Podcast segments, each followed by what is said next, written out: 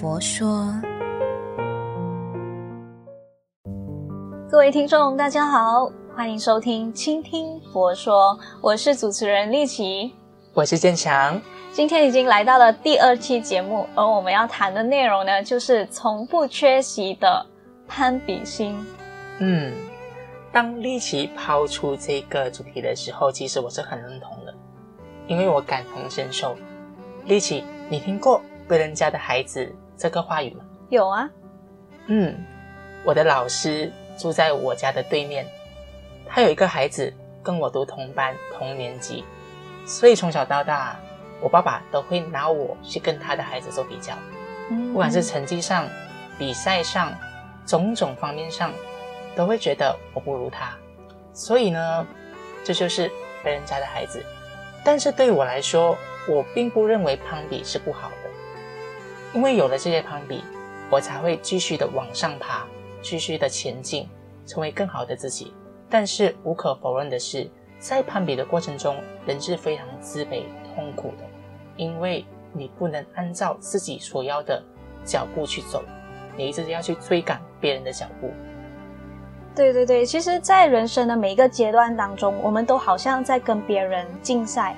就好像你刚刚说的，你小时候要比成绩，比赛的时候比拿第一还是拿第二，而在我们长大以后出来社会工作的时候，我们就会比你买房了吗？你买车了吗？你结婚生孩子了吗？你的孩子成绩好不好？一直延伸到我们到老还在比较。其实这颗比较的心是源自于我们内心吗？还是其实它可以一个转换吗？像你刚才有提到的。一攀比未必是一件坏事，可以鞭策自己走向更好。嗯，对我来说呢，我们也认识蛮久了嘛，你也知道我是一个攀比心很强的人。呃，有时候会看，诶，这个人买房了耶，诶，这个人买车了耶，然后想看，诶，他们跟我同岁耶，这样我是不是很弱？是不是没有尽到自己人生的责任这样子？所以对我来说，攀比未必是好，但是它也未必是坏。只要把攀比放在对的位置，它一定有它的作用啦。其实回观来看，我们其实是把我们的人生基准设置在他人的身上。他人有车，我们就希望自己同样的年龄上也要有车；他人有房，我们在这个年龄上也需要有房。其实回观自己是有这个需要吗？如果我们的能力基础并不能够支持我们得到这些物质上的享受，那我们这样的追逐是不是会让自己更加疲惫呢？嗯，这个问题我没有想过诶。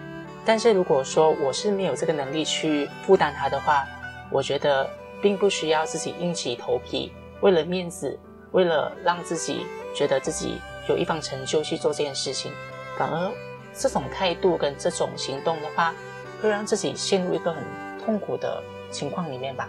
对对对，在一个没有基础底下却要冲豪气的情况，是真的是会让人喘不过气来。而且，当我们觉得比别人好的时候，我们自然会沾沾自喜；可是，当我们比别人劣的时候，就会自卑不已。这种情绪的反复，其实是一直在一个循环当中，没有办法跳脱出来的。可是，如果我们清楚知道我们需要的东西其实不多，我们不需要这样因为其他人而追赶，依着我们自己的步伐而前进，这样的状态不是更加好吗？但是，如果是这样的话，不会让我们失去向上努力的动力吗？哦，我明白你的意思。你的意思是我们会满足于现在的一个处境，嗯、处在一个舒适的环境而不前进。嗯，那其实跟别人。比较也可以作为一个参考，它作为一个努力的标杆哦。比如说，在我工作里面，我上司是一个反应能力很强的人，发生事情的时候，他会第一时间做出反应，想出对应的政策。他这个举动呢，是我非常想学习的，所以他变成我学习的榜样，并不是我要变成跟他一模一样，对不对？对对对，因为人是独一无二的，我们没有办法跟他人一模一样。我们努力也不是为了满足别人的眼光，反而是为了自己而活，能够活出自己想要的样子。毕竟有些高度是即便我们再奋斗一生也无法达到的。要认清自己的能力，平常和知足的向前。平常和知足的向前，这句话是我今天这一期节目里面收到最好的，可以说是一份礼物吧。那今天跟上一期节目一样，我们也会送出心灵大师的菜根谭，来跟大家做个勉励。即使是贫瘠土壤里的种子，只要自己健全，总会萌发幼苗，撞出地面。即使是万紫千红中的嫩芽，只要努力伸展，也能盎然绽放，引人瞩目。今天的节目呢，也来到了尾声。我们希望我们今天谈的这个话题，能够带给你启发。下期节目我们再见，拜拜，拜拜。